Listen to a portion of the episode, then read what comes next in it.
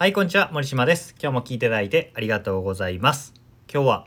忙しいあなたに自由な時間を与えてくれる3つの質問というお話をしたいなと思います。えー毎日ですね、バタバタしてません？忙しくて、あわあわしてて、なんか今日何もしてないのに1日経ってしまったとかっていう日を過ごしてませんかね？なかなかやりたいことが進まなかったり、ああ、これやりたいのにやりたいのに、やっとかなきゃいけないのにっていうことばっかりで、なんか自由な思考がないというか、せせこましいみたいな感じの感覚になっていませんでしょうか。そういうバタバタした状態から頭がすっきりして、やる気が湧いてきて、やるべきこともはっきり分かって、自分の生活が、人生が前に進んでいっているという実感が得られるようになる3つの質問があるので、それを紹介したいなと思います。えー前提としてあるお話をまずしていきたいと思うんですけどまずねバタバタするってよく言うじゃないですか。でバタバタしている状態っていうのは忙しい状態と同じではないんですよ実は。えーバタバタしているっていうのは自分がやるべきこととかどうしたらいいかとか自分がどういう状況か分かっていない把握していない人をバタバタしているって表現するわけですよ僕らは。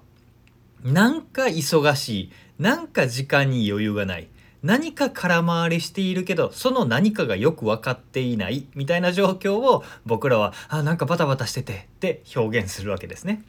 で忙しくしていてもバタバタしていない人っていうのは、えー充実していたりとか自分の時間の自由を確保していたりするわけです。やるべきことやることが多いからバタバタしているんじゃなくてそれを把握していないからさばけていないからバタバタしているんだということですね。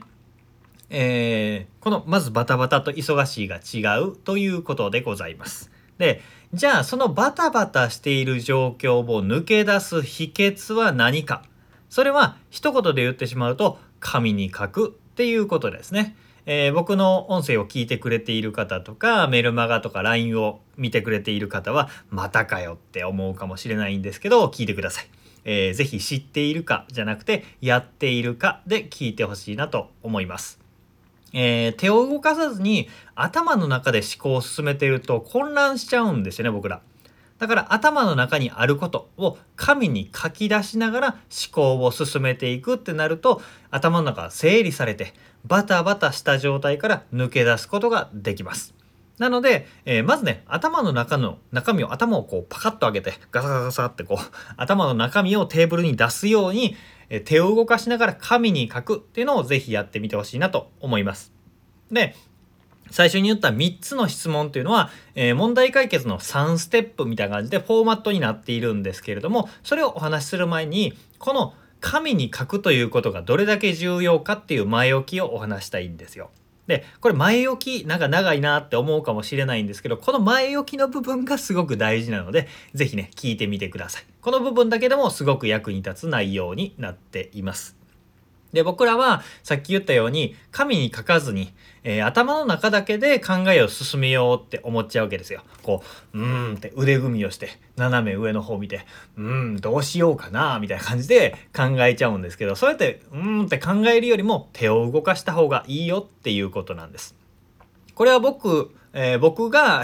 僕ってね僕がよく使う例え話なんですけど、えー僕ら掛け算とかね九九の計算とかってできるじゃないですか。2桁かける2桁ぐらいの計算ならちょっと時間をかければ暗算できると思います。でも10桁かける10桁の掛け算ってなかなか暗算では難しいと思うんですよ。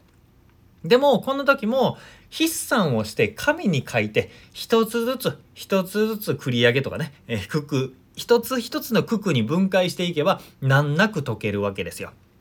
で間違いを、えーそれ間違いがあったとしても計算の過程が残ってるからあここが違ったんだなって見直して訂正して正しい答えに導くっていうことができるわけですね。でこれをわきこれは分かりきったことだと思うんですけど何を言いたいかというとほとんど僕らは日常生活で暗算に頼って生きています。わあ何しようかな何しとかなあんからあご飯作らなとかあ掃除もしなあこの仕事メール返信しなあどうしようかなどうしようかなとかいろんなことを頭の中にごちゃごちゃしながら暗算でこれを先にしよう。あとりあえずこれしよう。ととりあえずお迎え行こう。みたいな感じでね、えー、とりあえず目の前の緊急事態に対応するっていうことでやってるんですけど